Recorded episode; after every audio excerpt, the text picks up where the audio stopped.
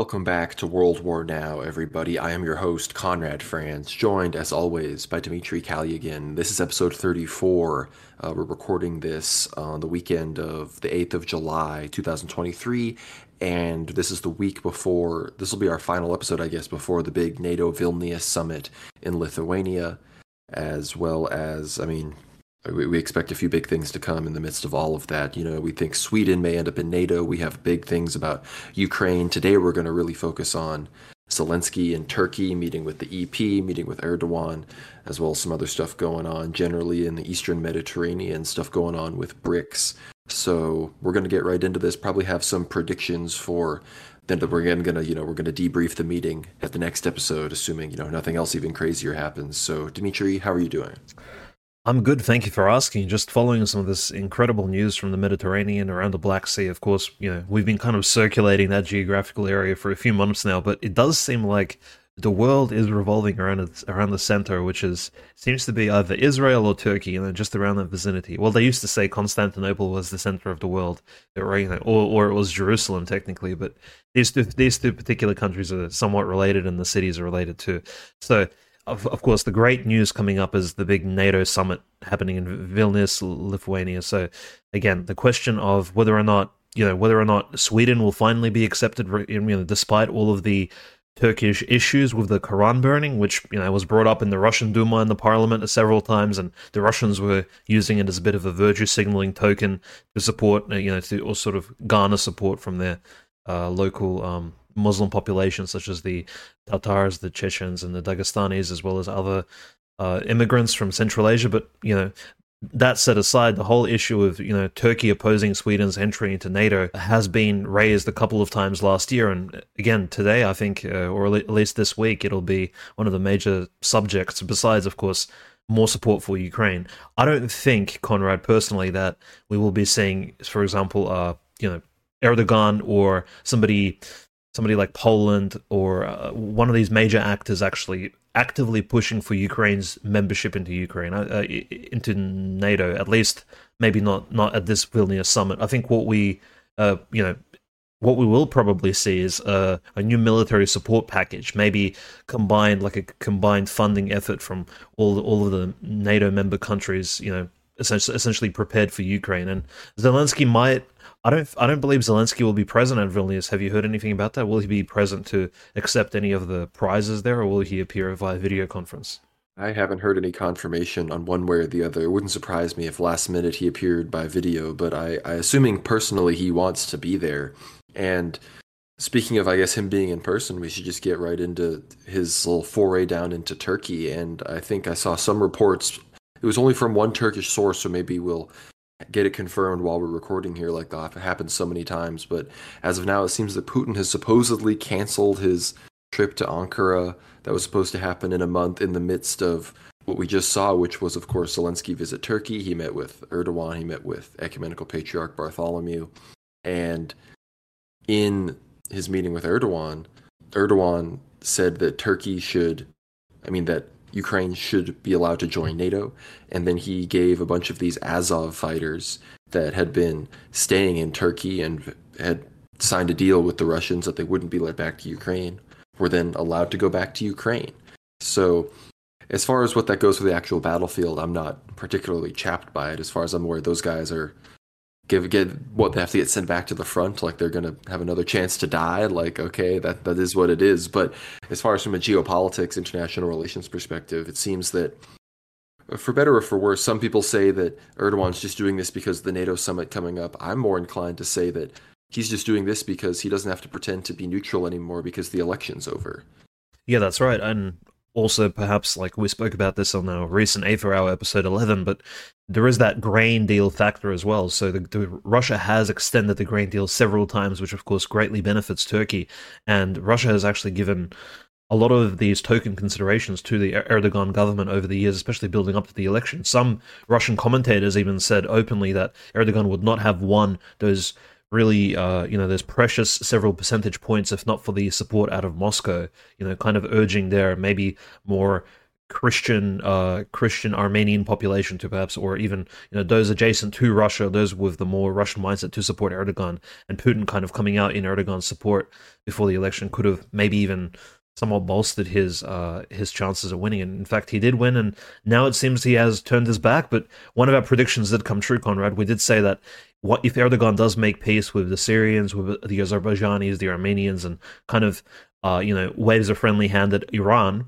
we will see him pivoting Turkey from the eastern, eastern and southern conflicts to the west, and so focusing more on Greece, focusing more on Ukraine and what's happening in Europe, and that's exactly what we're seeing. Turkey and Anatolia, uh, you know, and er- Erdogan essentially they're not focusing on a two-front geopolitical confrontation here. They're not focusing on the Middle East so much as uh, what's happening in Europe, and this is the first time really when Turkey has really given uh, NATO and Ukraine more of its attention than say uh, even last year. Besides all the various prisoner exchanges and you know Turkey kind of playing this neutral party, uh, finally Erdogan, you're right, has exposed himself for the uh, for the person that he is, and we we've known him to be a shrewd politician before. He is is a real realpolitik master, and just like Putin in the past, who you know Putin in the early 2000s pretended to be a liberal, and even George Bush said, "I looked into Putin's eyes and I saw a you know kind and thoughtful soul," or whatever he said. I saw a soul through his eyes. You know, everybody said good things about Putin in the early 2000s, and then they realized this guy actually wasn't a liberal, and he wasn't a real uh, you know, Western Democrats. So perhaps Erdogan, you know, these politicians know how to play play these games of deceit. So perhaps this is finally him revealing his true uh, intentions. Yeah. Yeah, I mean, in our coverage of the election, we like on the one hand, I was kind of acceleration pilled, wanted maybe Kılıçdaroğlu to win, you know, to see what would happen. But on the other hand, you know, we had nicer things to say about Erdogan because he was less of a Western shill. But I'm sick of saying nice things about that watermelon salesman. You know, he's just a he, he can go back to the depths of Central Asia from where he belongs, as far as I'm concerned. And it looks like the Russians are, you know, I think that if they realize that what you're saying, that if uh, Turkey is going to try to, you know, patch up some of the Syria stuff and pivot more towards the Western kind of angle of their foreign relations, I mean that that makes sense considering that their proxies got beat back really recently by Russian air forces in Syria. But that being said, like the Russians may not allow that to happen. I mean, this is just yesterday. The commander of the Russian peacekeepers in Nagorno Karabakh said that the Armenian Prime Minister Pashinyan is the one you know, responsible for, you know, he's responsible for the uh, blockade situation in uh, Azerbaijan with the Lachin corridor. And so it seems that uh, you know that whole situation is going to keep going down at the Russians uh, at the Russians level, and you know it does seem that Turkey is you know the Russians have kind of clamped down, and that Erdogan's like, all right, I'm not going to go into Syria as much. It seems that you guys are, you know, you're not siding with the Armenians in Armenia, I guess. So we're gonna, but you know, it doesn't seem that you know Turkey on the one hand isn't uh, cooperating with the Russians as it seems. And look, Tur- Putin seems to have canceled his trip to Ankara, and I don't know if you have any details about the gas hub, but I imagine that people might start uh, bringing that into question. Because despite the fact that you know it was just a few months ago that Erdogan and Putin were talking about, you know, totally helping overturn the Western-dominated energy you know, cartel and have this massive gas hub in Turkey.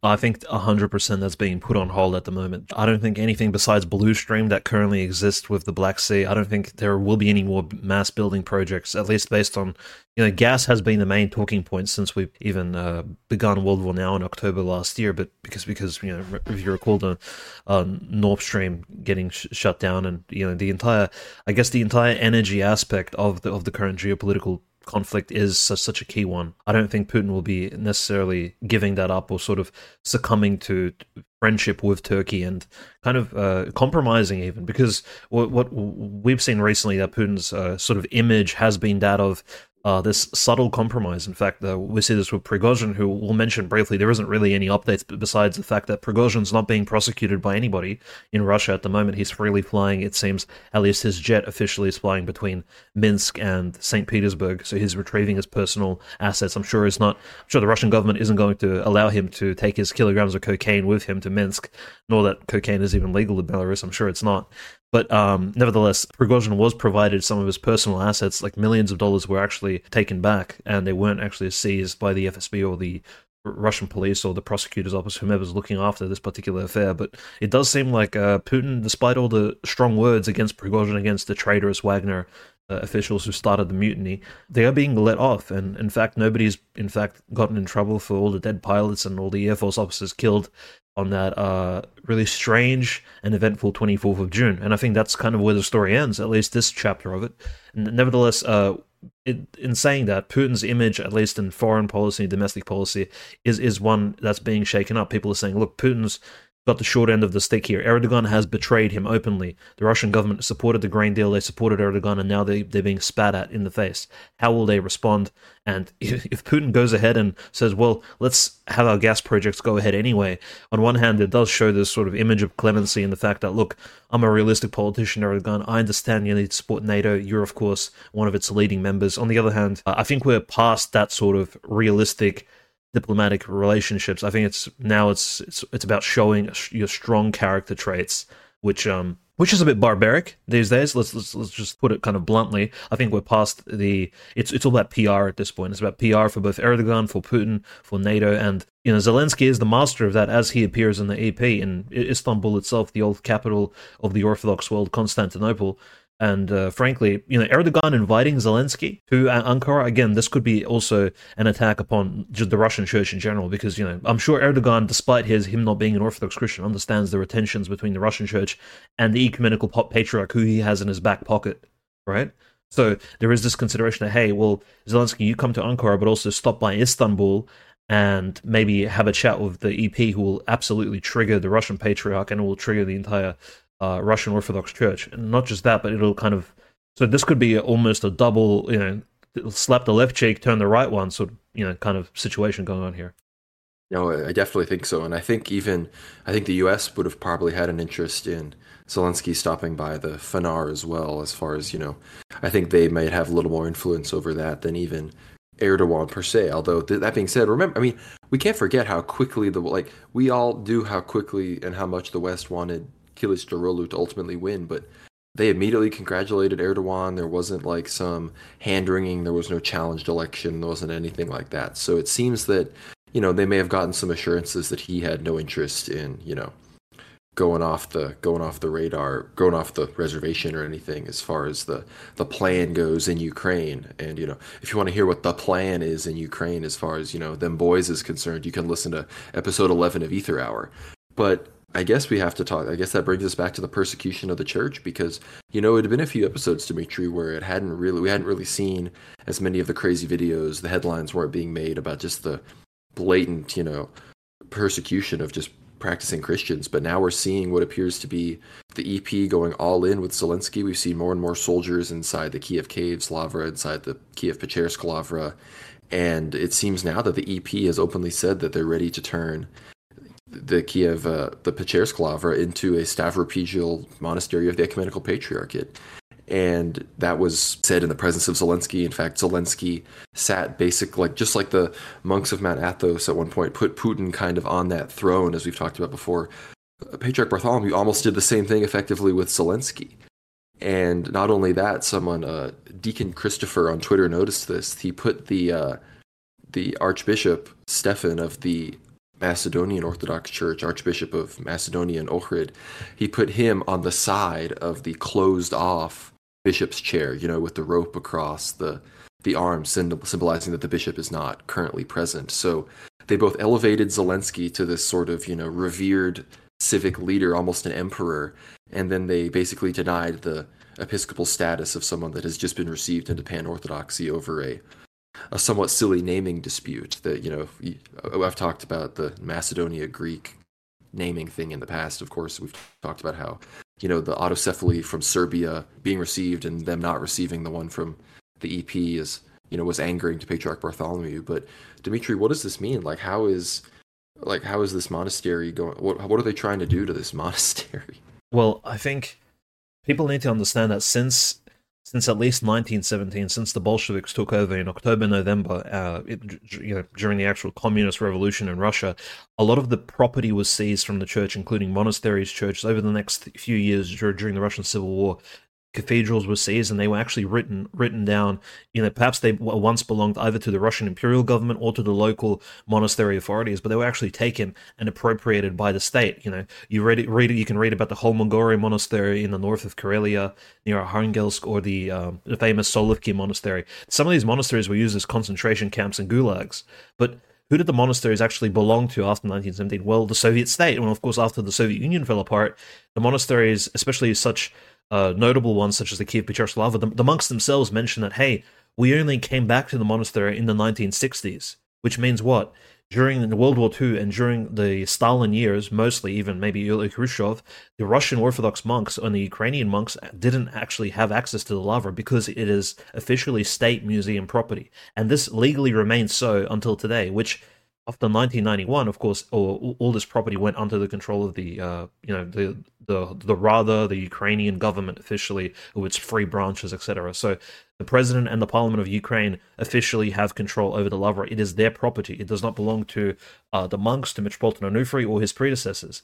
And this is key because essentially the government legally can just say, well, look, your lease or whatever um, document of authority you have that, that you know that was granted over this particular over these halls over these cathedrals in the center of Kiev, it's it's taken away. Look, we're going to breach the con, or you've breached some sort of contract. They can actually take control of it in a completely legal fashion and bring in law enforcement in order to, you know, uphold these legal. And it wouldn't even technically be pros, you know, persecution per se. Similar to how in the Soviet Union, nobody was actually persecuted legally and you know if we're going to be judicial about it and pharisaical no one was persecuted because they believed in christ they were persecuted because they were uh, supporting the counter revolution this is what all the new martyrs were allegedly shot for because, well, they were found to be supporters of the counter revolution and supporters of class division, not because they actually venerated Christ or, or because they were Orthodox. But we know officially, you know, the official wording doesn't really matter here. Nevertheless, that was the excuse. And what I've heard from from some sources in Russia, at least this is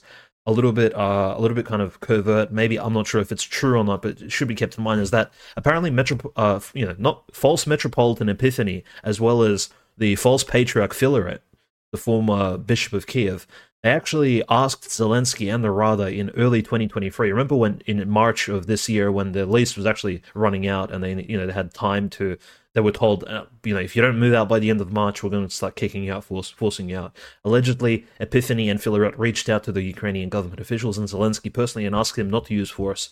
And they said this will this will be ugly because look, these guys may, may be schismatics and heretics, but they still have to put on that Christian face of well, well, let's be kind and let's be peaceful. So allegedly, Epiphany and Filaret were actually responsible for that that lull in the persecutions which we saw. It wasn't Onufri and it wasn't the other bishops. It wasn't even uh, Bishop Paul and some of the other persecuted bishops. They were they were sent to prisons or sent put on house arrest, right? But the actual why we saw the police not raid the monastery in March April this year was because the schismatics asked the government specifically for that, and I think the favor has finally kind of faded. This this two month sort of lull period, it's ended, and now Zelensky and the other demons in charge they actually want to perhaps put the pressure on again. And in fact, it could also be uh, promoted, and of course, you know, in their heads they could they could be motivated by the fact that this counter the counter offensive is not working, right? The counter offensive is not achieving any sort of goals. Their psyop with the Zaporozhye nuclear power plant has uh, officially been annulled by the 72 hours or 96 hours or however, you know, they said uh, in 48 hours the Russians are going to blow it up. It'll be a Chernobyl 2.0. It never happened. Uh, the whole dam explosion turned out to be an entire psyop, or nobody really knows who blew the dam up, but most likely Ukrainians just tried to you know, the Ukrainian military tried on the side. These things, their plans are not working, so they could be trying to increase the ante and increase the agitation of the, you know, try to frustrate the Russian Orthodox people on on, on the opposing side by again attacking the monastery in a very sort of authoritative way. Like we're going to send officers to remove these, you know, these uh, essentially squatters who are squatting on this particular real estate, which is the Kiev Pechersk Lavra, or even remember the relic conversation, how they said, well, the, the relics are um, that they belong to all the people of Ukraine. They bring up these democratic libtard talking points in order to, again, very similar to the Bolsheviks and the communists, to, in order to legitimize the fact that these Orthodox monks who are legitimately this is technically their land, even if on paper it belongs to the state of Ukraine. Which is why a good friend of mine said that the only way for this charade to end, because mind you, the Pachayev Lavra will have the same issue. On paper, the Pachayev Lavra does not belong to the abbot, does not belong to Metropolitan Onufri, it belongs to the state of Ukraine. And is being leased or freely given for a period of time to the church. The church is borrowing the monastery from the government of Ukraine. So this is like very simplistic, but my friend said, look, the only way this nightmare can end is if Russia annexes and occupies all of Ukraine and forces, uh, you know, actual, you can say it, privatization of church property will have to take place again right? And and again, this is really far looking very far into the future. But the problem with Ukraine at the moment, what we're seeing the police actually hitting the monks and taking the taking people actually protesting the government seizing the Lavra, uh, taking them away. Um, you know, all church processions being interrupted. This is part and parcel of Zelensky, the Ukrainian plan, and it's not surprising. It's incredibly sad, but it is not surprising, and we're probably going to see a lot more atrocities soon.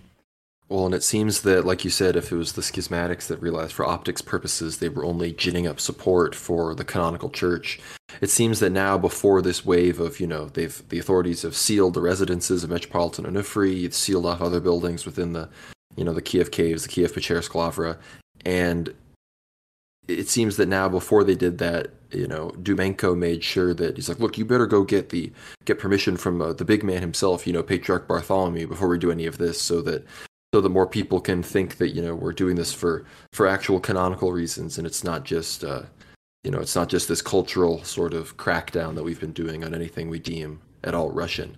But I mean, we've seen the Belarusian Synod has condemned this and issued statements in support of it. We've seen the Bishop of Montenegro come out and said we haven't seen this level of persecution since the Bolsheviks. So, you know, pan orthodoxy is definitely realizing what's going on. The only people looking the other way is, you know, Greece, Constantinople, Alexandria, the majority of Cyprus, and you know maybe one or two other random characters. But besides that, everybody else sees what's really going on here, and I can't. I'm sure the Macedonians are realizing it pretty quickly as well.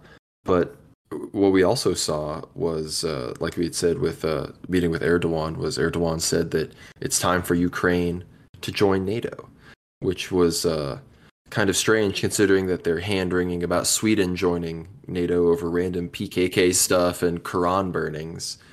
Whereas, you know, Ukraine, which has an active, you know, conflict going on within its borders, should just be, you know, allowed in right now, I guess. And again, do you do you think that this is because the summit's just coming up and he wants to seem like a NATO ally and he won't talk about it as much once that's up? Or do you think that do you think that Erdogan really does have no interest in actually, you know, having any kind of neutrality in all of this? I mean, international relations as a as a as a sort of branch of political science in general is just filled to the brim with hypocrisy and people being double faced and liars and you know diplomacy is masked in in lies and deceit. It is very devilish right it, to begin with. And of course war seems to be the really war seems to be the honest solution to a lot of a lot of these problems which seems uh, you know may seem slightly callous but nevertheless well erdogan actually is the biggest hypocrite because well what, what have we seen in ukraine since the conflict began or even since 2014 we've seen these active weird banderite uh, neo-nazi types essentially dip dip ak-47 uh, 7.62 millimeter bullets into pig fat and like wrapping him in bacon and then saying, look, we're gonna like maybe even I think was it actively burning Qurans or at least uh, you know Bibles, Qurans, things of this nature in order to agitate the uh, Akhmat battalion and other uh, Chechen participants of the Russian army who make up like less than one percent of the Russian military anyway, right? So, but you know, but the Ukrainians don't care. They they just you know they're just uh, active extremists who care about Bandera and whatever other weird uh, fake ideology they follow. But nevertheless, Erdogan doesn't seem to be what's worse, burning a Quran in front of the embassy or dipping bullets in pig fat. Again, this debate will not happen because simply the pig fat angle of the whole Azov battalion, who for some reason Turkey somehow facilitates the trade of prisoners for again it's just it's mind-boggling right? Because when, when you have all of this in front of you on paper or you kind of put it together into a diagram it does not make sense. Well that's because politics is incredibly deceitful. Erdogan is showing us that hey you could have these two particular points of view and they can be entirely contradictory as long as I guess Turkey and him as the leader of Turkey actually achieve something for their own sovereignty and they do get some sort of benefits out of it. It's all about it's all very utilitarian, very mean and crude, secular, very secular mindset. Despite him being a Sunni Muslim, uh, I'm not sure what, and you know, it, it all adds up as well. Like let's not uh, we we see this with uh, remember October last year, Abramovich, who was the second richest man in Israel. We speak about him very much in depth on Aether episode 10 and 11. If you guys want to check that out, um, really deep dive on exactly them boys and how they run things, business in Ukraine and Russia. But Abramovich took Azov Battalion neo Nazis who, well, they hate, they hate, uh, you know, they hate them boys. They hate everybody, allegedly, on paper at least. They're supporters of Bandera, supporters of neo Nazis. Takes them on his private yacht, feeds them tiramisu in October 22, and of course facilitates the trade of Azov Battalion prisoners with uh, with Russia in, in Turkey, and Turkey being adjacent, and of course is floating on his yacht in the Black Sea and doesn't get harassed by the Turkish Navy. This is wild, wild hypocrisy, right? These people do not have uh, any sort of strong ideology. I mean, their strong ideology is the this realpolitik idea of well, the sovereignty of my country. It's sort of you know, patriotism, which I guess in and of itself is not a bad thing. But in terms of, it seems that religion is really, really pushed back to the you know, kind of to the back end of uh, what matters in both in Russia, Ukraine, and in Turkey as well. We don't really see this, you know. Erdogan's not building a caliphate, like he, he is not, but he may sometimes pretend, like during the election period, where he's bowing in front of. You know, nevertheless, I think this fact needs to be considered. So Erdogan officially is is this sort of shape shifting politician that that you know we for some reason were deceived that he you know we believed for a long time, not just us, but you know, the general public was believed that he was this realpolitik honest guy who would kind of give you his opinion. But at this point, uh, I think we, it's revealed that look, this guy actually does what's best for him, his party, and Turkey, not the rest of the world, not truth.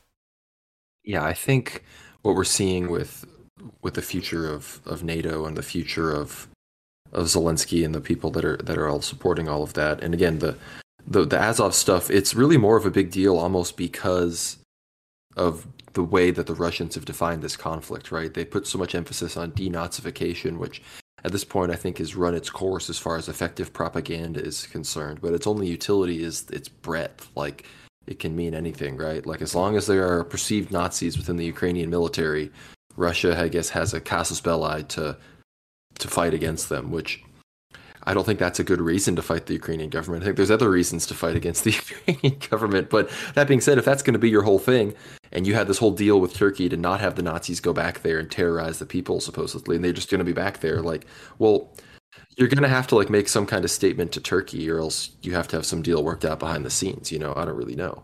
And at the same time, as well, like, obviously, Turkey just saying you, Turkey coming out and suddenly being more you know, pro Ukraine and NATO than even the US is, is probably actually a sign that, you know, Ukraine isn't actually about to join NATO, which no one expected, obviously. Like, I don't think anyone was expecting that this Vilnius meeting is going to secretly be a big reveal and we're just letting Ukraine into NATO now. And then we just, uh, and it's like a surprise attack, Article 5 activated.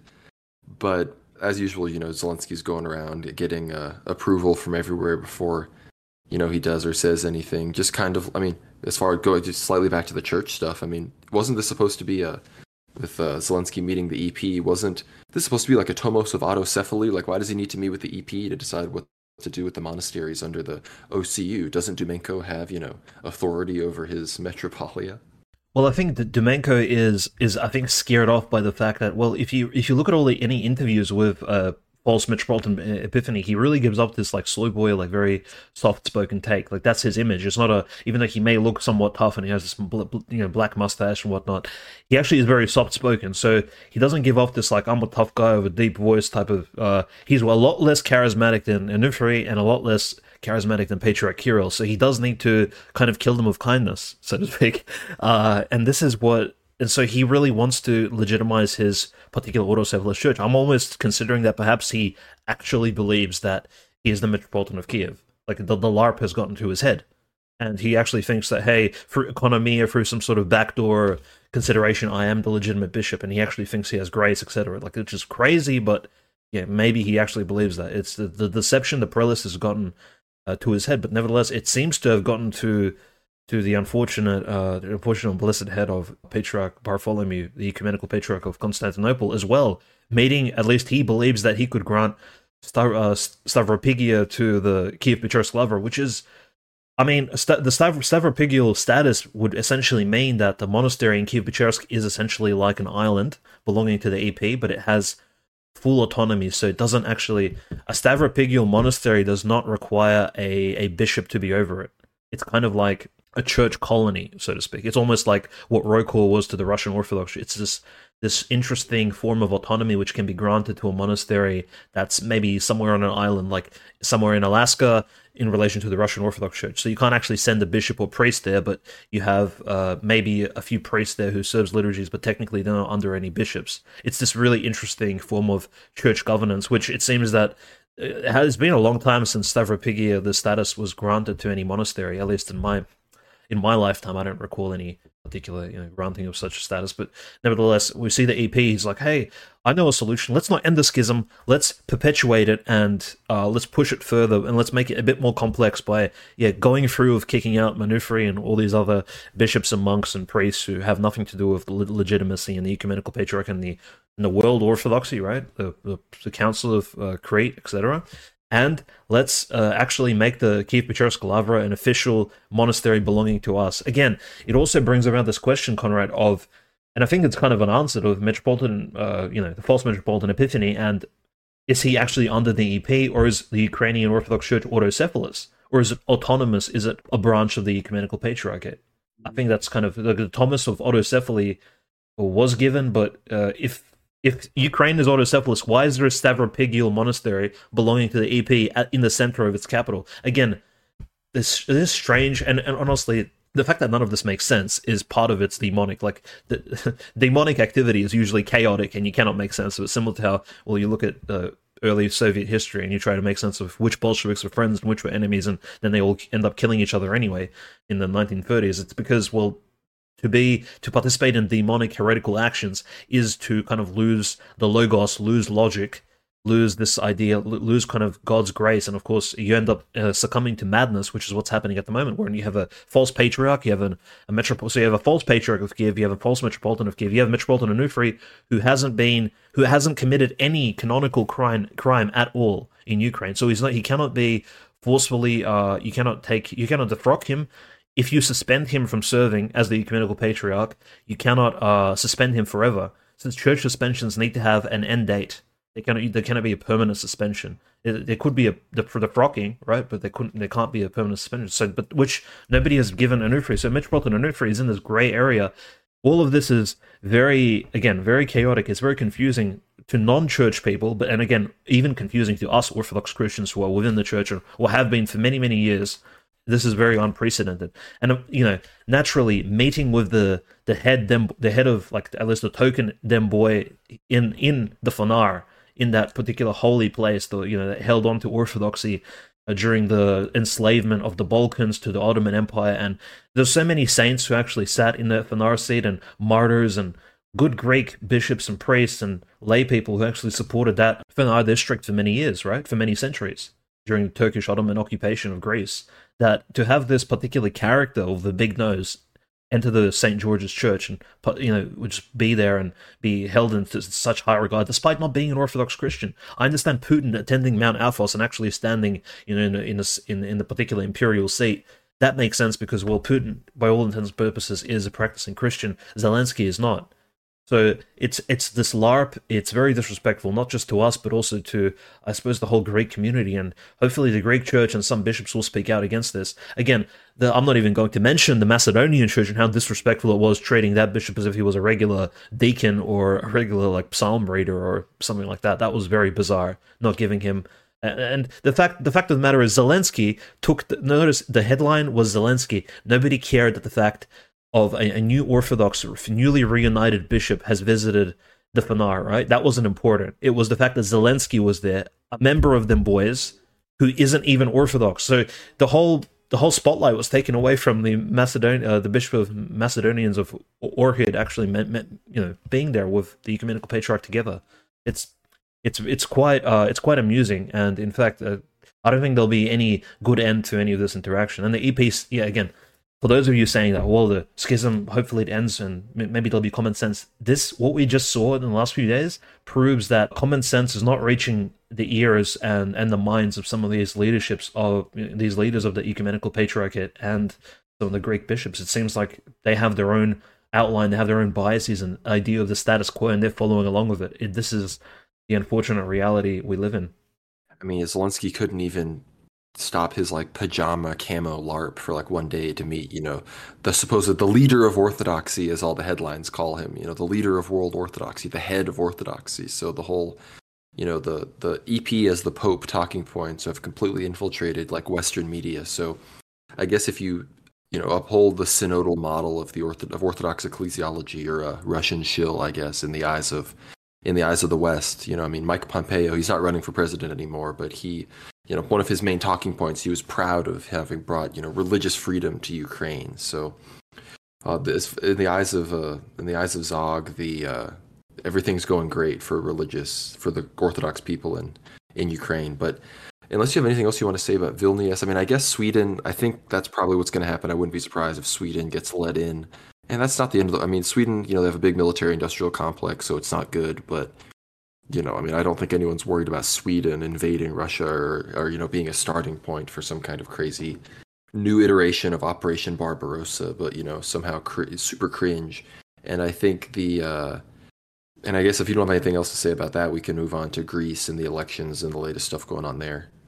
Yeah, I think just in general, like it, it just gives another it throws the ball back in the Russian in the Kremlin's court. They do have to react to this in some way. If you recall, Finland entering NATO didn't really spark big outrage, at least in in Russia. And even if there was outrage, it only lasted a couple of days. Didn't really make any big stories, even though that would have shaken the Soviet Union to its core, right? Or even, I mean, the post-Soviet Union, say the early Putin years, that would not have been possible. Finland would never have entered. I mean, that's just absolutely insane. Sweden entering is almost like the cherry on top of the cake. Again, similar to the Baltic states, which are essentially surrounding Kaliningrad of former Königsberg Prussia, and um, you know, essentially the Russian St. Petersburg northwestern area. Uh, this is all very problematic for future geopolitical conflicts and maybe tensions. Again, uh, you know, Sweden joining will probably not garner a reaction from Russia like a proper a, proper, you know, some some strong some strong moves will not be made, but at least hopefully rhetorically, Putin and his colleagues could at least come out with some sort of denunciation of this and the fact that hey, let's put our foot down, let's maybe escalate the situation in Ukraine as the honest answer to Ukraine actually promoting this. Uh, not Ukraine, but NATO in itself promoting this Ukraine Ukrainian conflict and kind of really pushing eastwards as they said, uh, you know, as they promised and they said they wouldn't. It's time to hold them accountable. Yeah, I mean, obviously, there's the um, there's the everyone. People have been posting jokes like, you know, what if, uh, you know, what if Russia just, you know, from Belarus and Kaliningrad just, you know, takes Lithuania during the Vilnius conference? You know, I mean, I think that's a good idea, but I mean, maybe some of those questions, those are the kind of questions that'll probably also come up, right? Like Kaliningrad, again, like none of it'll probably happen, right? But the possibility of Kaliningrad blockades from the sea and the land, the future of the Crimea situation, and whether or not I mean, that, that might be something that comes out of it. It's like, dude, maybe they lay out some of the things they need to, maybe some reality checks they want to hit Ukraine with. Like maybe they maybe they finally are like, look, we need to tell Zelensky man that uh, Crimea is not coming back because, I mean, this whole cluster munitions thing. Biden's like apologizing in advance for giving the cluster munitions because he knows it's bad optics they're not they're not really good. the cluster munitions themselves don't provide any operational advantage it's just because they're i guess we're running out of more conventional shells to send them so all of the stuff is becoming more and more feeble to the point where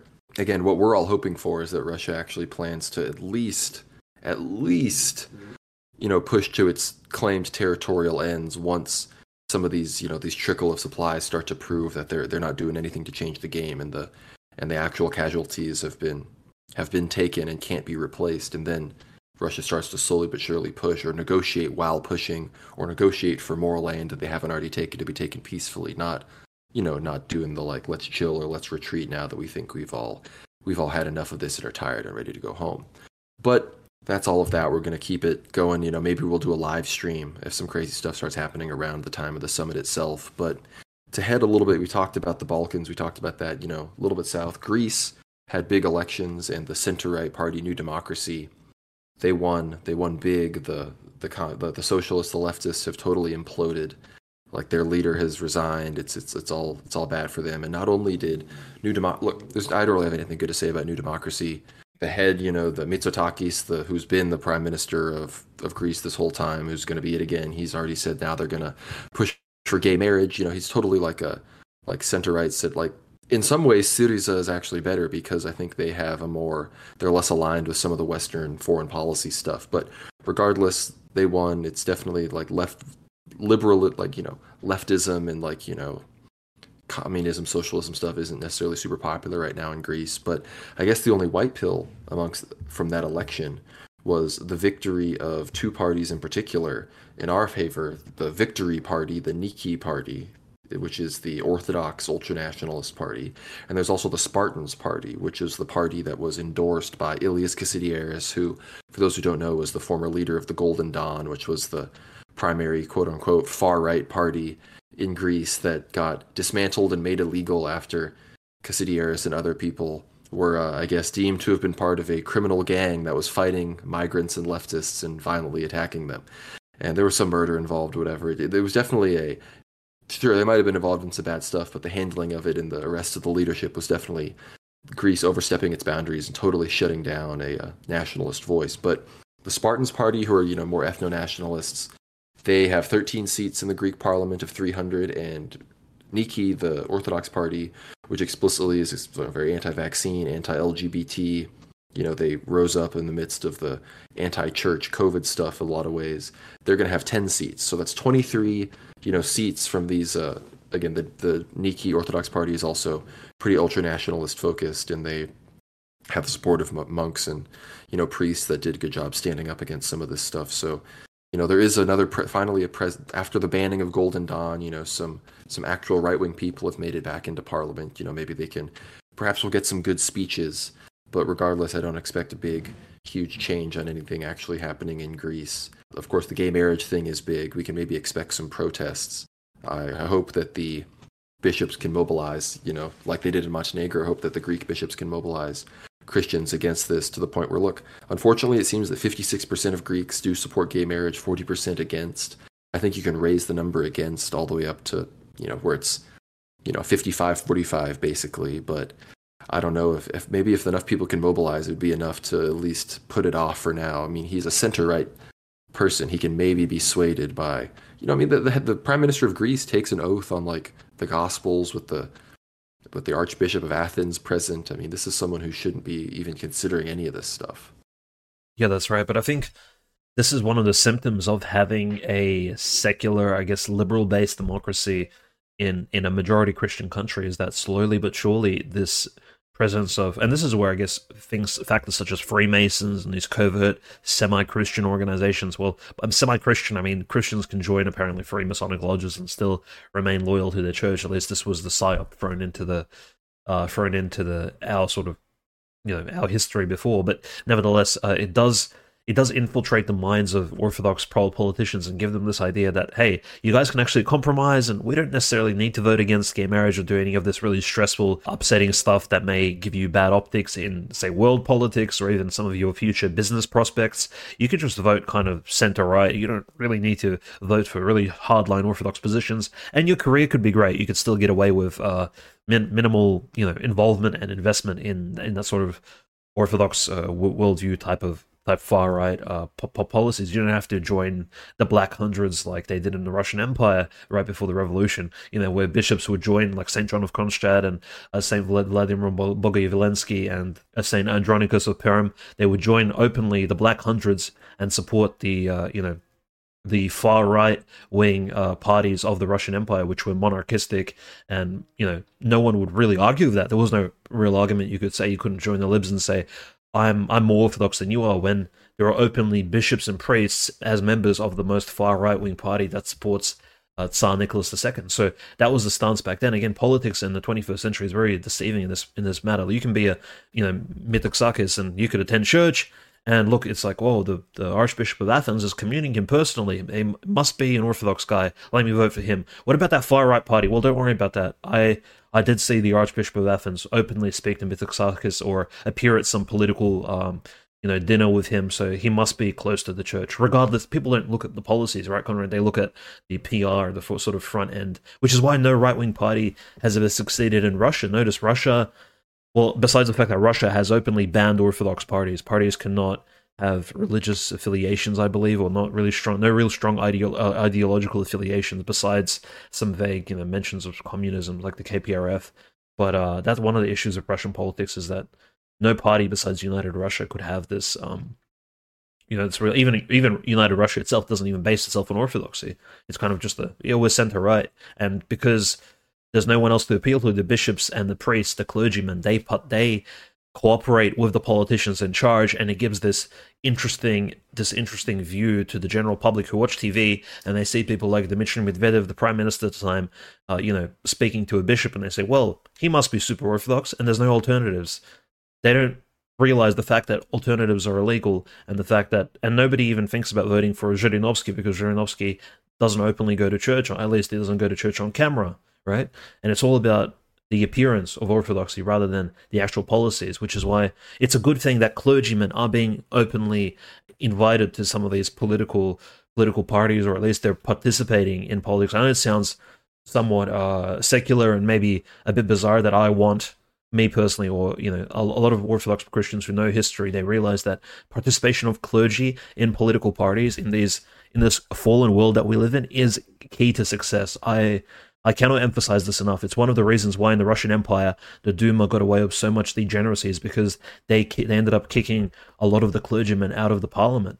And the clergymen weren't there to actually do like a quick heresy check on a lot of these lib uh, even right wing politicians who were spouting absolutely anti, you know, anti Russian, anti Orthodox rhetoric and had these weird ideas like separation of church and state.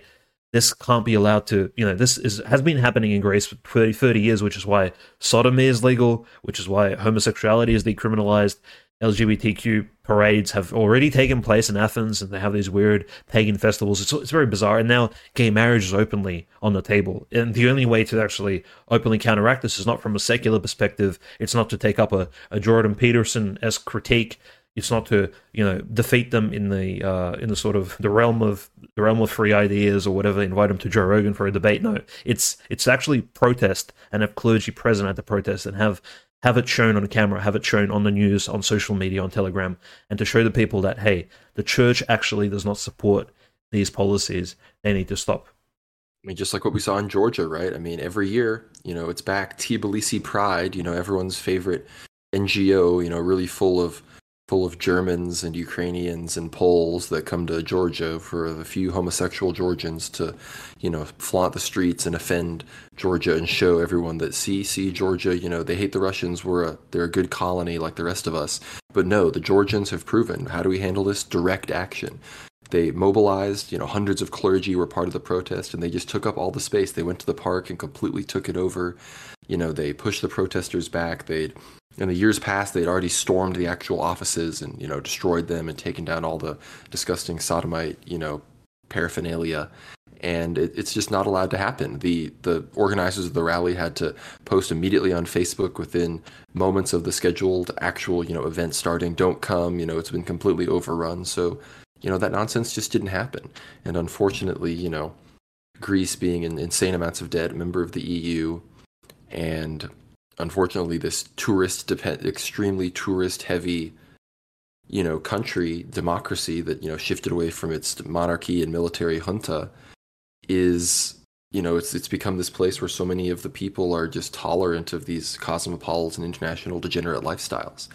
And it doesn't help that their you know leader the ecumenical patriarch you know archbishop hieronymus isn't quite as bad but he you know follows the leader is of course united himself against world orthodoxy, which is still ultimately a force against the Antichrist and against globalism, but the ecumenical patriarch and leader of the Greek Orthodox world, along with, unfortunately, the majority of his his flock, his bishop flock beneath him, again with the exceptions of those we would love to discuss, like Metropolitan Neophytos, Metropolitan Athanasios, Metropolitan Nikephoros, you know, Metropolitan uh, Nectarios of Aegina, and some of these other uh, Greek bishops that have you know heroically stood up.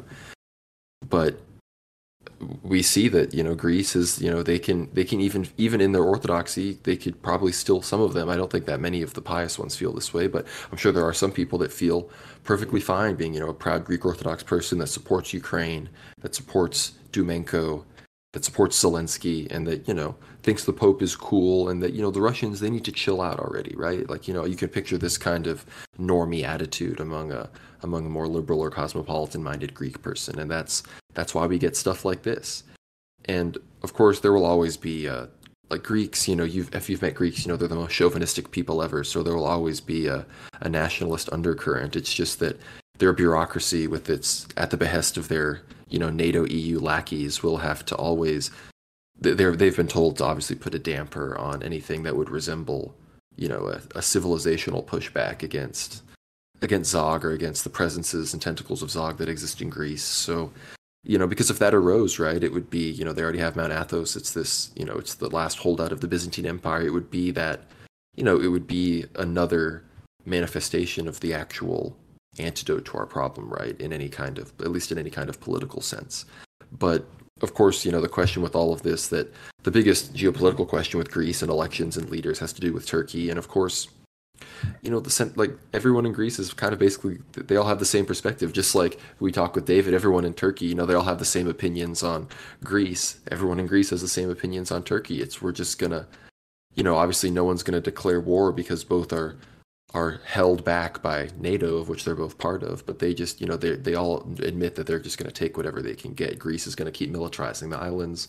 Turkey is going to keep exploiting these mineral exploration rights and claiming they find big pockets that they're going to exploit and that then claim that Greece is, you know, being bellicose with their militarization of the islands, et cetera, et cetera.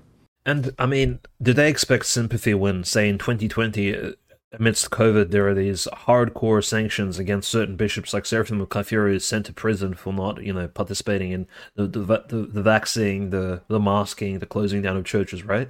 Which was which was taking place in, in the Greek archdiocese, and there are these uh, huge violations which took place, and we don't necessarily forget them. And of course, amidst COVID, Erdogan decides to turn the Hagia Sophia, the former the former cathedral of Constantinople, into essentially a mosque again, converting it from from a museum into a mosque, and this apparently upsets a lot of people. But what what else do you expect, frankly, after after all the weird degeneracy and the weird double talk and hypocrisy that's been happening for so long? And in fact, just the, the Greek Church is supporting the schism. Surely this doesn't this doesn't please God in any way you know, this participation in, in world affairs and with the world and the world being this sinful, passionate new world order type construction, you know, working together with these demon worshippers from overseas, inviting them into your midst as well, not just for proselytization and to evangelize to them. I'm sure, do you think anybody has given Zelensky a little booklet on orthodoxy or a catechesis, Conrad? I honestly don't believe so. I think he, I think he actually attended and nobody even, I don't think a single bishop in and this is a strong statement, but I don't think a single clergyman in in Istan in Istanbul in the Fanar actually tried to at least tell, ask you know ask Zelensky, hey, how's your catechesis going? Are you interested in Orthodoxy? Are you, you do you maybe want to convert because Orthodox Judaism is uh, you know a religion of the devil? It's essentially just you know very ancient pagan worship. Um, you know, it's you know, do you think anybody tried to evangelize to him? No. That's the short answer. And so when these negative things happen, like the Hagia Sophia being converted to a mosque, and you know, which offends all of us, of course, but Hagia Sophia has been desecrated 500 years ago. You cannot hold a liturgy there anymore. It, it is an unclean place as a museum and a mosque. These two things are, in my mind, synonymous and equivalent. Both things are offensive to the Orthodox person. It does not matter if Erdogan switches it between a mosque or a museum, or even if it becomes a temple for Baal. It's it's all it's all the same. So whether you know, museums are essentially secular temples anyway to scientism. So let's put a full stop there. But uh, nevertheless, this factor of you know these uh, these Greek hierarchs, you know, so sort of siding with this worldly opinion of of their of their leaders is, I think, greatly offensive. What because you, you mentioned the Greek people are incredibly nationalistic and right wing, so there is this underlying current which I think these globalists and these liberal politicians within Greece and within, I guess, the the Fanar, these in influencers, essentially, you could call them, are trying to control this, right? Because there is this undercurrent of strong Orthodox resistance to atheist communism, to, I think, even the Third Reich itself, you know, had some trouble invading Greece. Like, the Greek people have fought back against Ottoman Turks for centuries. And how do you control this strong people and this really passionate Orthodox culture, which could not be defeated after years of slavery, centuries of slavery, is well, you un- you infiltrate it, you control it from the inside. Your LARP is orthodox, your LARP is lukewarm. You that you know, if you cannot beat them, you join them, so to speak. That's what we're seeing here. Like this is an open example. It's similar to what the communists did in Russia as well. They couldn't defeat the church, so they chose to, hey, you know, dumb it down to a large extent. Hey, we're not going to t- teach orthodoxy in schools, but bishops are still allowed to, you know, exist in a very light and sort of light sense, as long as no sermons are given against, you know, uh, against the Soviet state. You guys are allowed to still remain during the Khrushchev Brezhnev years and late Stalin years. It's very similar to what we see in Greece. It's like, yeah, the, the church can have a presidents, and maybe we'll even every time a pride parade, we'll try to pass one through the through the through the city. But you know, even if a pogrom happens, we'll just try again next year until the people succumb slowly to degeneracy. And uh, you know, this is a testament to the Greek people that they they have remained strong in their orthodoxy despite corrupt leadership both inside the church and i don't mean this i don't mean to say the church is without grace because even a bishop who you know in his mind is a heretic and he thinks heretical ideas as he's performing the liturgy and he's blessing the sacraments his sacraments are still valid right so as long as the bishops and the priests are within the church god works for these sinful people in order to bring his grace to us uh, and to the greek people you know in and of themselves so I think that's the consideration is that look, the Greek people still have life in them. They still have this cultural strength and this centuries of resilience built up. And Mount Athos is the beacon as well. That is the the Mount Athos is the lamppost in, in, in this in this darkness, which kind of you know it's, it's the lighthouse which guides them to you know kind of checks and also you know gives them an accountability check on occasion. Like saint paisios did he say any liberal weird stuff? No he actually named them. Like he openly named certain people and certain groups and all most of these elders are incredibly based. You get to mount athos they're just like straight up spitting game. Like there's there's no there's no disclaimers, there's no censorship, and no filtration. So Mount Athos, uh, these monasteries, they keep on the majority mm-hmm. of the, the majority of the Athonite monasteries and abbots were correct on the whole COVID thing, and mm-hmm. there's a direct correlation with the ones that were the most correct on that have also been the most staunch on. They won't even. Not only will they not welcome the Ukrainian schismatics to the monasteries, they won't even welcome those that con- the other Athonites that concelebrated with them in the past. They won't let them concelebrate now at their monasteries. So you know these guys don't mess around. Yeah, that's right. So there is that to consider as well. We we'd never have ever said on on our podcast or anywhere that the Greek Church has fallen. That's not the case. It's simply going through a very interesting time and a different sort of occupation. This isn't the Ottoman Empire. This is the liberal NATO imperial hegemony, which has taken over Greece. Greece is completely indebted. It's not economically free. It's not financially free. There's a new master in this house, and it's about again the devil's in the details. It's about pretending, you know, larping that oh, Greek is Greece is sovereign. It's not sovereign. There is no sovereignty in Greece right now. There is this appearance of sovereignty. The politicians are controlled by either Masonic lodges, membership in in the EU, these economic deals that they write down, and of course they all pretend to be Orthodox, similar to how Kerensky also, while being a, a leader of the Grand Lodge of the Peoples of Russia, attended the Russian Orthodox Council, which elected Saint Tikhon as patriarch, as a you know privileged guest so there were Freemasons present present in Russia in 1917-18 at the councils. This is this shouldn't surprise anybody. These people they they actually do they have reached a new level of deceit and deception where they actually where they actually pretend to be orthodox uh, you know of course they they never speak about it in detail which is how you kind of find out exactly what their intentions are they never go into details they kind of just pretend on the outside and yeah, as soon as you try and grasp any sort of depth of detail or their position on certain subjects in the world today, they they usually uh, tap out pretty quick, and you can usually see right through their um, deceitful natures. Of course, the devil is not uh, is not very is not shrewd in that account. You know, you could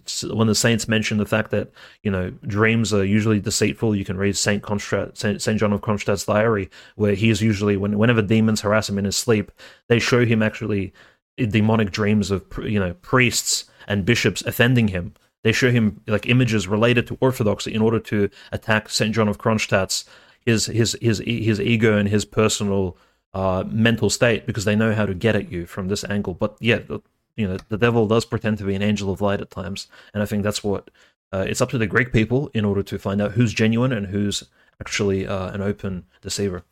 And again, thankfully for the Greek people, they have been given a myriad of you know voices. You know, I've I'm a solo English. I can speak only English, and I've been, you know, availing myself of the wisdom of some of those who have been speaking directly to the Greek people, begging them for for repentance and a return to the appreciation of the beautiful deposit of faith they've been given. Of course, I'm talking about, I mean, most explicitly Saint Paisios, Saint Porphyrios, Saint Iakovos, you know, people like Elder Athanasios Mytileneos, Elder Ephraim of Arizona, Saint Joseph the Hesychast, these people that, you know, shine forth into the 21st century from the 20th and of course, then those were still their disciples that are still alive, right? Like Elder Gabriel of Mount Athos, Metropolitan Neophytos of Morphou, most probably foremost among them.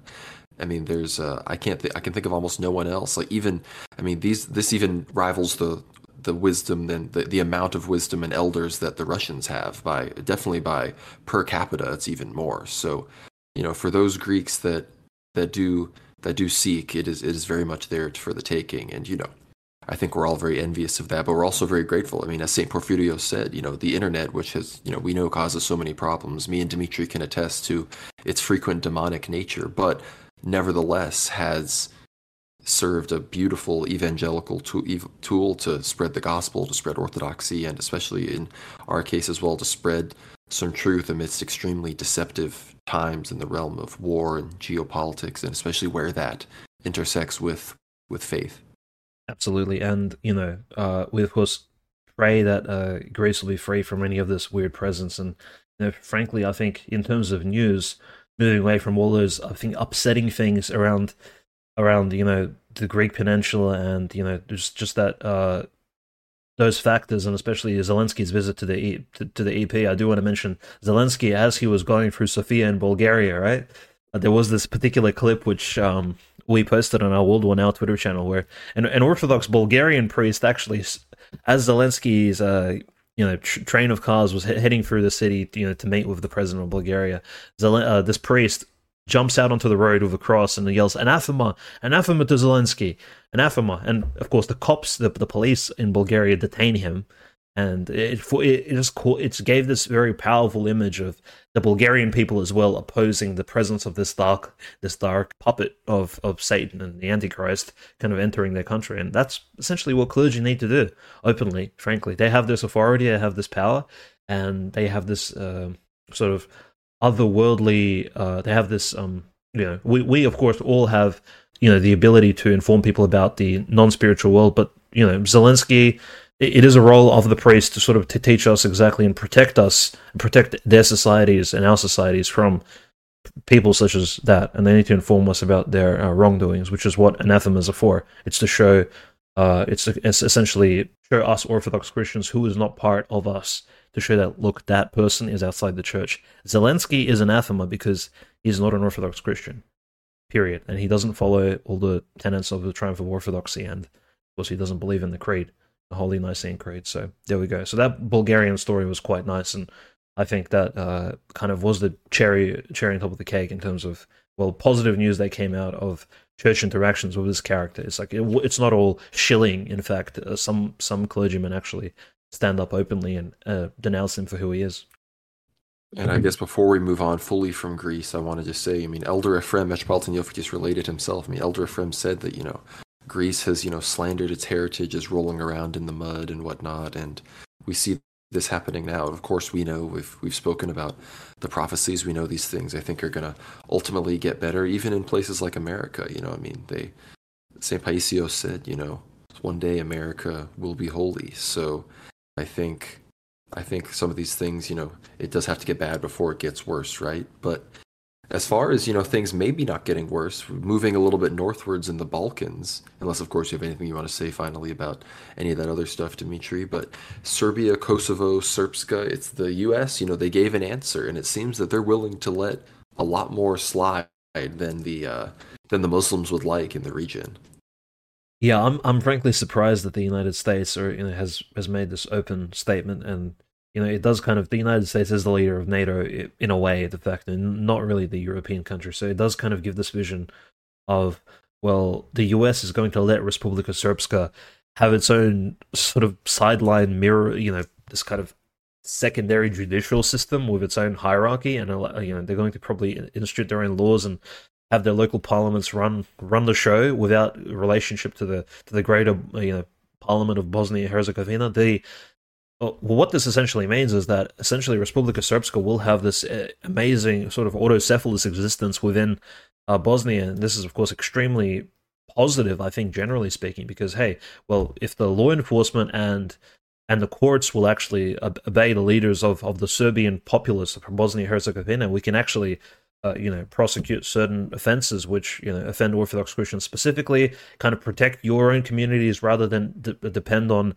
the Muslim uh, you know, Muslim judges and Muslim, you know, officers and law enforcement. And I have nothing against, you know, people of other religions participating in these structures, but, you know, as the canon said, you know, trusting Orthodox doctors and not those which belong to the, you know, uh, them boys is, is also important. So there, we do actually differentiate about who, in which particular, like, the the adherence of it to a particular religion, for example, Orthodox Christianity, matters more to us if the judges and the police officers are Orthodox and and in fact, we're probably going to see uh, the Serbian people take back some autonomy in these in these particular regions in Bosnia. I think it's it's an amazing and very peaceful as well. Notice, Conrad, we don't see the riots that we currently see in France, or even the Kosovo conflict. Uh, you know, was a lot bloodier a few months ago in terms of you know people actually getting hit and riot police being involved. Bosnia, Republika Srpska seems to have just taken taken what it wanted without any uh, complaints. Well, I think this raises a few questions about what the end game is. And the question is Is the US overextended to where it doesn't actually feel that it could counter? Again, we recently saw Russia issue some statements. It hadn't issued any statements on some of the recent flare ups, but it finally said, specifically with Kosovo, you know, the existence of Serbs in Kosovo is being threatened by the actions of the Kurti regime, which a little bit weak in the timing from Russia. This is after, I mean, even the Americans and the EU have sanctioned Kosovo, so it seems to be pretty in vogue to go against Albin Kurti and his, you know, Albanian chauvinist government. But as far as Serbska goes as well, I mean, like it's the U.S. What they decided to do is their their red line is a independence referendum. Like until Serbska basically says we are leaving the country of Bosnia and Herzegovina and becoming the weirdest shaped country on the planet, we uh, that's the only thing that the U.S. will intervene for. Which you know the Srpska is like one or two steps away from that. You know, they're really just kind of nullifying the jurisdiction that the central government in Sarajevo has over over a third of the landmass of the country. And of course, there's those exclaves that are not part of Srpska on the other side, not at all connected to the rest of Bosnia and Herzegovina, as well as that tiny section in the middle that like isn't. I, I don't know if it's Croat or Bosniak, but it is a part that completely separates the two main regions of Srpska, and that'll always be uh, you know something that's used against the Serbs. But they'll always say like, "Oh, you're you're you're making it difficult to ju- to govern you know these regions that aren't part of your jurisdiction." Yada yada yada.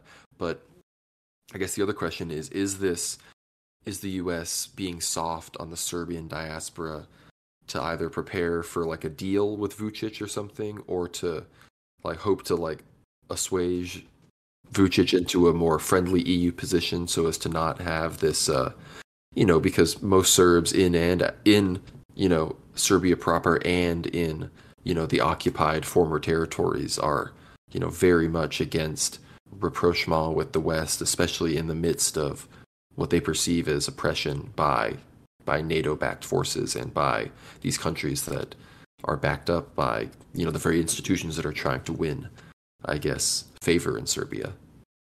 I think ultimately, uh, obviously, the main enemy of NATO at the moment is the Russian Federation. So, if NATO could, and if NATO and the European Union actually could obtain a sort of assurance from Serbia and from, from you know certain pro-Serbian forces and from Republika Srpska, Bosnia, as well as Kosovo, if they can receive assurance that hey, when if if the war escalates in Ukraine, if if you guys could just at least stay on the sideline and not participate, we will give you all these assurances and I guess freedoms and things that you weren't granted before. They could have, they could be in fact baiting them and bribing them with these uh, particular statements and kind of actions of goodwill.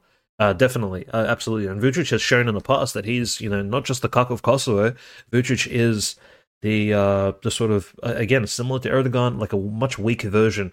He's willing to turn his back on Russia and is willing to actually openly state. I mean, Vucic, honestly, Vucic has shown himself to have a big mouth over the last year. Like he stated really, like essentially, he's almost like a Telegram commentator. It's like a tweeter. He just says, "Well, Russia's not doing good.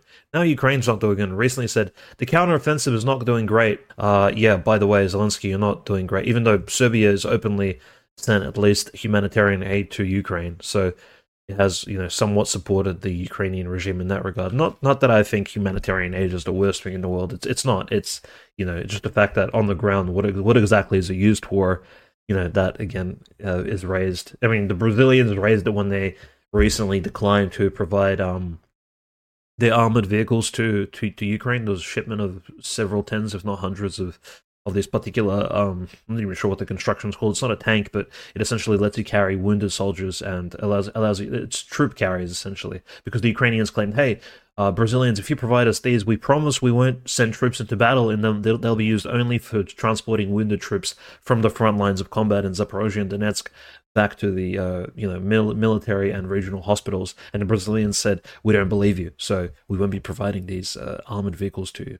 Zelensky, sorry. So the Brazilians openly denounced you know that those particular attempts, but so it does show that you know Ukrainians they try to receive an aid from almost anybody, including Serbians, through these uh, covert means and these kind words such as well it's just humanitarian. We're going to assist wounded soldiers uh, or the air defense they wish to retrieve from israel was you know the claim was well it's it'll be only used for defense. Uh, of course you can trust us uh, returning back to Vucic, I honestly think he is he's not a trustworthy character. We'd have to remember that Serbia is in a very kind of dire state, almost in a more serious state than Turkey. It's you know economically it's somewhat subjugated to the countries around it. It doesn't have clear access to the sea.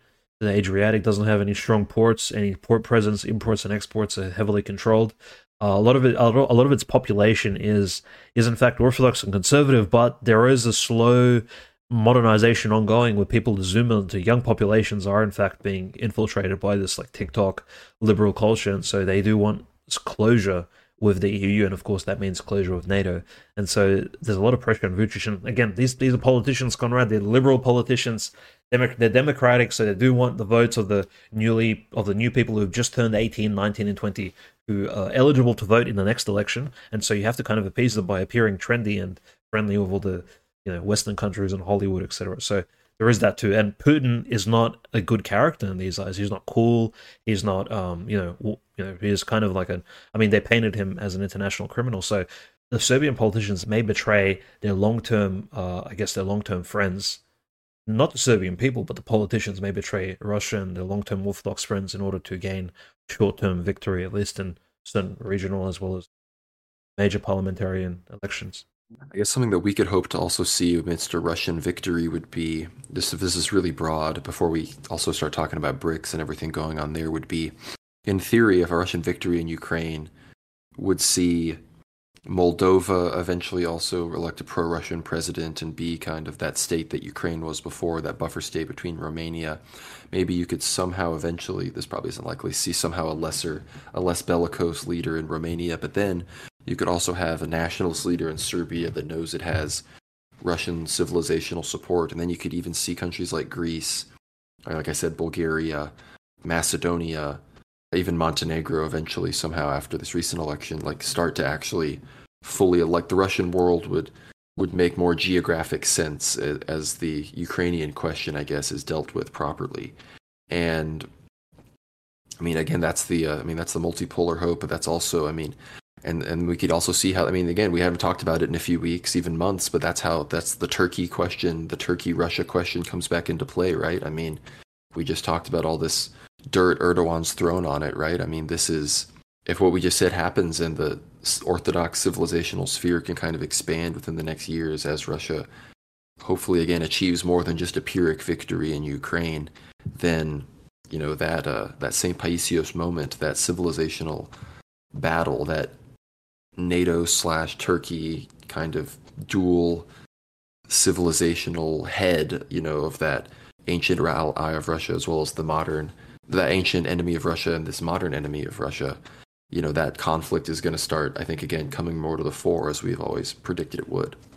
Yeah, of course, Ukraine is just the contemporary sort of first chapter. And if Serbia, you know, the Serbian politicians think it's wise to kind of hold back on the whole Ukraine issue, I can't if I was a Serbian, I would maybe not judge them too harshly because at the moment it's not very clear as to what the Kremlin's ideas are. Imagine it. Just think about this very clearly. If and I think some of our listeners need to consider this. They say, "Well, Serbia needs to support Russia no matter what," but does Russia actually support itself? How do we know? Lukashenko recently said uh, quite clearly, and Lukashenko is not Russian; he's Belarusian, but you know he does see himself as sort of this leader of an allied state to Russia. You know, союзное государство, etc. Lukashenko said that, well, if the counteroffensive fails, maybe at the end of this summer, maybe early autumn, we might see a, a peace treaty. So even Lukashenko is kind of alluding to the fact that, well, there may be this a strange peace treaty that occurs between the Russian Federation and Ukraine. Maybe on the, the, the borders they're standing on now, perhaps there'll be uh, maybe Ukraine will even concede Kherson and Zaporozhye. Not that Zelensky wants to do that; he's talking about taking Crimea this entire time. But you know, nevertheless, if a peace treaty occurs, It'll look very awkward on Serbia, who just threw all of its regional alliances into the dumpster and all of its sort of rapport building with the West, which uh, suddenly, and Russia suddenly, you know, call, starts calling the West our nice partners again, and, you know, uh, Dargia Partner or whatever it used to say. And suddenly there's this and Serbia is again left in this weird early 2000s state where it just got completely embarrassed and humiliated by NATO in a very, of course, condescending like fashion. I'm not saying the, the bombing was justified, but Serbia, it took a while for Serbia to actually recover from being basically attacked by NATO since you know since those uh, disgusting late 90s years and in fact, Serbia has reached now this, this point where it can actually make uh, solid statements and actually take positions in, in terms of international relations, and it can actually side with people and have a particular say. And it wouldn't want to throw that away on some sort of cowardly Kremlin peace treaty, would it?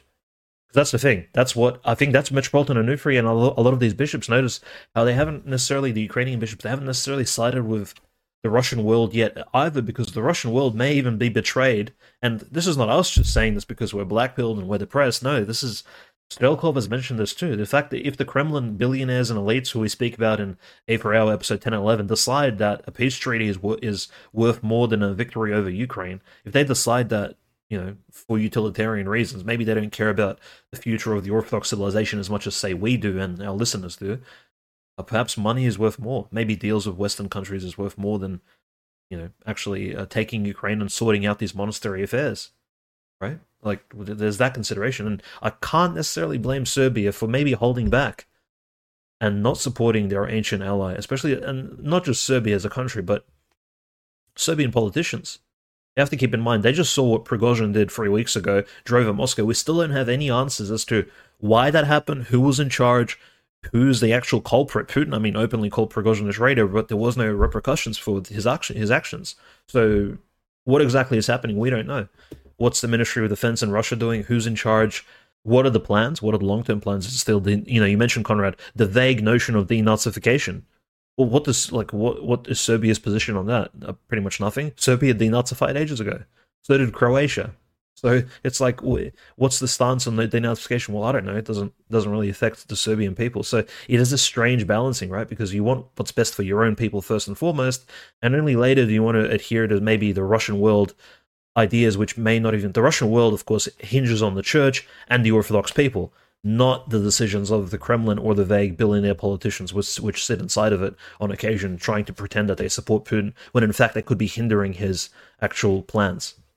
Oh, I, I completely agree with that assessment. And again, like, remember the map, right? A lot of people, anyone you know who's been following the conflict since the beginning knows the map, right? There's the there's the total Russian victory, which is the code Black Sea coast and everything east of the Dnieper. There's you know the general Russian victory, which is the Black Sea coast plus Kherson, Zaporozhia, a few Donbass, a few other uh, you know a few other things, and then there's uh, you know the Pyrrhic Russian victory, which is basically what we just discussed, like the four regions, Crimea, and that's it. And then you get into Ukrainian victory, which is you know uh, just Donbass and Crimea, or then even just Crimea or something like that. You know, you start to get into where it's just a loss for the Russians, and that would be that would be terrible. And then the real question becomes like, is that even really going to be a solution? Like, is anything short of like either a new rump state or like you know all the land east of the Dnieper, is anything short of that going to actually prevent another conflict from breaking out within the next decade? I'm skeptical. And and like I just said, like this this this affects all the countries kind of in the region. And this brings to mind, you know, that's you probably saw it that squabble between Zelensky and the Bulgarian prime minister, where Zelensky freaked out about the Bulgarians not wanting to give him, you know, all the weapons that he wanted. And you know, he said he Zelensky was like, "Oh, you know, hope you're never in my shoes. Would you just say, please seize my territory, Putin?" You know, but Bulgaria, I believe that they did elect their like more pro-Russian government, which you know, Bulgaria and Moldova are kind of these two other countries that have always still been able to oscillate in between those worlds, even though you know Bulgaria institutionally has very much, you know, they joined like the they've joined like the EU, like the banking zone and all that kind of stuff. So it's uh, it's not too great for them. And Moldova, you know, they're uh, it seems that their uh, party Dodon and uh, the pro-Russian party is being pretty hardly suppressed. So we will, uh, or rather, strongly suppressed. So it, it's uh, it could still happen. The Moldovan people are not necessarily happy with the globalists, but in general, they may still stay in power there. Yeah, and of course, uh, you know, the one wrench that may be thrown into the wheels of you know the stick in the wheels here uh, could be, of course, the the BRICS subject matter. So the the actual opposition to the EU, to NATO, to world hegemony. This is the plan B. Is that hey, well, if the Russian-Ukrainian solution isn't dealt with, perhaps through cooperation with these other non non Christian, but also anti-American, or perhaps even you know a bit neutral to American states. Perhaps a world could be built which is a bit more a bit fairer than the one we live in today. And in fact, that's the hope of the BRICS summit coming up in August, which uh, you know, frankly, a lot of countries actually are lining up to join, uh, as we as we've seen recently. Oh yeah, and of course the summit's coming up in August, like you said, and it's and it seems that some of the things that are going to come out of that, I mean, the big thing we heard, you know, just these past few days was the supposed, uh, you know, beginning of setting up the gold-backed currency among BRICS, which, I mean, this comes in the midst of really extreme de-dollarization. I think there's more trade going on in non-dollars now than like in recent history at all. I mean, India and Russian trade is happening in non-dollars. Most trade between Saudi Arabia and other countries in so many ways happening to non-dollars, especially after OPEC decided not to cut production and continues to just kind of give the finger to the United States. And I mean, this is big. I mean, just remember, I mean, just think about what happened to Saddam, Gaddafi for so much smaller disruptions to the global economic force. And again, of course, the whole Iraq thing, you can never leave out the Israel factor. Israel, you know, it still gets most of its oil from Iraq. It's still been being stolen, and the we, we went in there for them. And of course, Israel's influence has waned dramatically as Saudi Arabia and Iran have approached, as Assad has remained in power in Syria, as Lebanon has, you know, remained sectarian, and all of that. It seems that Israel, I mean, they've got Azerbaijan, and they've got the U.S. You know, that's kind of who they've got really, really going for them right now, and they continue to. Uh, they continue to covertly support Ukraine as well, which is obviously we mentioned the Azov Israel thing before, and those guys are now back in Russia. So I mean, back in you know on the front lines. And as as the BRICS summit approaches, I think some of the biggest things we're going to see are most likely, I think Ethiopia and even Egypt and possibly even Belarus are going to be. Uh, I, I don't know about admitted, but they're going to kind of be moved along to the next process of becoming full members. And again, Ethiopia is the second most populated country in Africa. It's massive, you know, 100 plus million people, you know, Christian mostly. And between this and the new currency stuff, this is all in South Africa, of course. The heads of South Africa also just invited the president of every African nation, so we could see places like Night. I mean, we could see Nigeria and BRICS, and eventually, you know, Nigeria is on track to eventually overtake the United States in population. So, who knows how many actual admissions we're going to see? I don't know what we're going to call it after all these other countries get in. Like, it's not going to be BRICS anymore. It's going to be called that's who knows. Maybe that's what we'll see. Is there going to be? I mean, this is going to be a big meeting. Of course, there's been more talk of BRICS in the past few months than there had ever been talk of BRICS ever in the past years it's existed. So maybe they're going to come up with a new name. What do you think? It could be. I mean, they could just call a multipolar economic alliance or something of that sort. But it does seem like some of these articles uh, online they do bring up certain you know, possibilities of which countries may be joining. There's roughly 19 countries that have applied to join the BRICS the BRICS Economic Alliance, and six of them at least that keep coming up in all these lists, right? And Saudi Arabia, of course, the United Arab Emirates, Bahrain, which is of course the neighbor of Iraq, why the Iraq War even started in the first place, but small a small country but quite rich and I guess important in the Persian Gulf. Of course, Argentina, Egypt, and Indonesia, which are also mentioned. Argentina is an interesting one because um, not really read up too much on them, but it could be one of the, I guess, uh, additional members. Of course, the neighbor of Brazil, it could, of course, have a, incredible effects for South America, like South American independence uh, from the, the hegemony of the northern neighbor is incredibly important. So the more countries in South America join BRICS, the, the better, I think, for the general health of the region. Uh, Egypt, of course, joining in. Just uh, notice some a lot of these lists they don't mention Iran, even though Iran, I think, would have Iran, I think, does need to be considered very seriously. I know Syria is in a state of you know slight disrepair at the moment as they're recovering from their long-standing civil war and ISIS uh, U.S. invasion.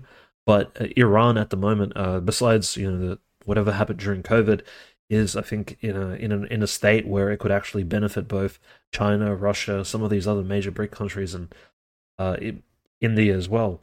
Uh, in terms of Belarus joining, uh, I think a lot of people don't consider the fact that Russia obviously would support Belarus joining India and Modi. Perhaps there could be some questioning there, considering India has, uh, you know, Modi did attend the G7 summit earlier this year, and you know, the kind of he is closing India in, you know, in terms of how the the world is aligning. India is becoming a bit more Western in that regard, or at least maybe this is a temporary stance of the Indian government. But China does have a very tight friendship with Belarus. It's very interesting. Uh, Lukashenko is almost. It's similar to Kazakhstan, where Kazakhstan tried to seek multiple partnerships with its neighbors. Belarus does not depend entirely on Russia. In fact, Belarus and China, China might actually advocate for a Belarusian leadership uh, membership in BRICS and as well as uh, as well as some of these other countries like Iran, which China has you know friendly relations with. So I do think I, I do think there's some big consideration for these. I guess what can we just say like dictatorial countries? I guess these uh, the third sort of not liberal but not communist, but in fact somewhat dictatorial nations, which uh, the West has kind of shunned for all these decades. I think they do have there's a huge plausibility that they may enter into BRICS, and this will in fact bring about a real uh, philosophically speaking, a real palpable multipolarity because you will have these nations with, uh, you know, sort of theocratic Iran as well as very staunch. Not, I mean, Belarus does claim to be democratic, but who are we kidding here, right? Lukashenko rules like a like a tsar or a knyaz, so he has to, you know, put his foot down and have people vote for him. It's all good, but it will bring this sort of difference, this different flavor, and in fact, it could be in order. Um, you, uh, you know, I'm speaking futuristically here, but this could be a conditioning uh, of of of all these countries for future different political systems, right? Or maybe a future imperial imperial Russia to also be a member of BRICS, because Russia does need to transform its, its useless and degenerate federational model into something a bit more not just modern but also historically palpable historically um historically accurate because the federation model as it works as it seems now simply doesn't function it's just uh, it's surprising that it's holding together, and it's a testament more towards the hard work of the Russian people and the Russian economy rather than anything else. Well, I mean, I was just going to call those countries, you know, the autarkic spiritual monarchies. You know, they have to kind of play the democracy game. You know, the co- communism again. You know, always even then still playing the democracy meme, and that led to the, you know, we have to do the whole election thing and the whole parliament thing and all of that. But I mean, think about BRICS in general. It's kind of either made up of states like that or just like actual monarchies. I mean, like Saudi Arabia, if it joins, like actual monarchy, you know, like that's like not like a fake monarchy like Sweden or, you know, the Netherlands. Like it's like a king that has like actual power. You know, I mean, you have you know, I guess India would be that is actually, you know, I think they're, I mean, I don't know if the votes actually are counted properly. Who knows? But it's, you know, the, supposedly the world's largest democracy, right? But I mean, look at places like Belarus, places like Ethiopia, even. I mean, the president there has, like, I think, taken a lot of power on himself that the West would, you know, would not a, hope that a centralized leader would take. So, I mean, it would be, in theory, it could be this kind of union of autarkic rulers that then are not able to be taken out by, you know, Zog because they are, you know, they have this union, they have this cooperation, they have potentially even their own currency that they use between each other and even with other countries and stuff. So that's uh that's big stuff that's coming and yeah, I mean, I think as the meeting gets closer, as well, I mean, these are two big meetings, right? The Vilnius NATO meeting and the BRIC summit. I don't know if, I mean, I think that'll be where we're going to see if this is going to escalate or if this is going to tone down between these two meetings. Yeah, that's right. Uh, generally speaking, in the next few days, we'll find out exactly what said of Vilnius. But my prediction is uh, we'll probably see a care package for Ukraine in military aid again, maybe a bit a bit larger than the one the U.S. provided recently on the two United States ones, which were under a billion dollars, but still. And this news talk about cluster munitions is a little bit embarrassing, but possibly we'll see some large collective fund that is sent to Ukraine. Maybe uh, you know the worst case scenario for the Russian side is uh, F-16s, or sort of a collective donation of fighter jet planes to the Ukrainian military. Again, there's nothing the Russians will probably do or say that you know that you know, there's nothing that Putin or any of his colleagues could say that well look the red line has been crossed. You cannot provide F-16s or some of these other new age fighter jets to the Ukrainian army and air force. It's that doesn't swing anymore uh, NATO obviously is not fearful of uh, of the rhetoric coming out of the Kremlin, and they're simply going to do as they see fit, uh, you know, as they've done in 20, uh, 2022. And they've made really strong statements. Remember the Zaporozhye power plant? They've said, look, if uh, if Russia uses any tactical nuclear weapons or tries to use the power plant as a as a source of like I don't know, uh, I guess environmental contamination against Ukraine, we will we will intervene. So you know, there have been some pretty powerful statements from the NATO chiefs as well as Stoltenberg himself. So NATO really is showing its kind of uh, ferocious face in the, in the, for, for the first time in maybe decades, right? And NATO is kind of giving Russia this the middle finger, and whether or not Russia responds by simply uh, finally you know, pushing back against Ukraine, or if they respond with uh, maybe a peace treaty of some sort, which Lukashenko is alluding to, right, recently, so which is quite scary that he's mentioned that. We were not hearing that out of the Kremlin, but it's not off the table, definitely. Not not with all these billionaires and rich politicians who wish to unfreeze their assets overseas. Because recall, the West has frozen in hedge funds, banks, and investment firms over 150 billion American dollars worth of Russian assets, which is, well, that's about as much money as the West has provided the Ukraine over the last year and a half. So that much money is frozen Russian wealth overseas which for some reason Russia didn't bring back into its own country and then invest into in, into itself. Which you know, Malofeev's Tsargrad keeps mentioning this: that how stupid was the Russian economic model to not consider the fact that if they started a special military operation, military operation, all of its assets could be seized and there could be more sanctions. You know, it's a huge uh, miscalculation on their part. But definitely, uh, we'll be looking forward to the Vilnius summit. Hopefully, NATO doesn't go as hard pro Ukraine, and if Zelensky doesn't show up and have this cry fit then perhaps uh, maybe you know maybe things will change. But generally, I think there will be s- some sort of escalation in terms of aid. Well, like you said, I think the worst case scenario is, you know, I think this is possible. Definitely Sweden enters NATO, and then there's some kind of agreement on if this, this, that, or the other happens at the ZNPP at the power plant in Zaporozhye, then we're going to go in, or the Poles and the Lithuanians are going to go in, or the Romanians are going to go in, or whatever, you know. So I mean, it could be the Romanians. They're physically, I think, the closest down to the to that part of the region. So we're that that I guess is worst case scenario there. We got to hope that that doesn't happen. But I think I think we're going to see, like you said, that care package in Sweden get in probably, and worst case scenario, some power plant agreement, and maybe I don't know something to do with Kaliningrad or maybe something with Turkey where Erdogan says something even more retarded. So we'll see. We're going to be watching it closely. Uh, we've been going for a while here, so it's probably getting about time to wrap up. Do you have anything that uh, you want to leave everybody with as far as the news goes? Only that, you know, if you do see disturbing footage from the Ukraine regarding the church persecution, which we're very likely to see in the next week or two, um, you know, stay strong. Remember, God God, of course, is is on our side. He's on the side of the martyrs and those persecuted. So those confessors and those people suffering and being beaten and taken to prisons, God is with them in Ukraine at the moment. And your prayers are there too. But most importantly is, you know, you have to look after yourselves first. You know, God God of course cares for the people in Ukraine, but you do have to, if you're an Orthodox Christian, continue to attend church. Do not fall lukewarm like these negative actors we've spoken about. Do not become, you know, disassociated. You know, stay connected to God, stay connected to the truth. This will help you in you know uh, your your physical as well as spiritual life and uh, in in all matters. So that's the one thing is not to get distracted by bad news and to actually retain a connection to to the church, despite what's happening in Ukraine or any of these strange news. These you know whatever happens, be it nuclear war, be it you know World War Three, whatever escalation or de-escalation occurs, you know, just like the just like the diasporas of, of old, like the ones who left the Soviet Union or you know the Greek diasporas which left during the occupation of the Ottoman Empire, they you have to stay strong despite what's going on at home or abroad.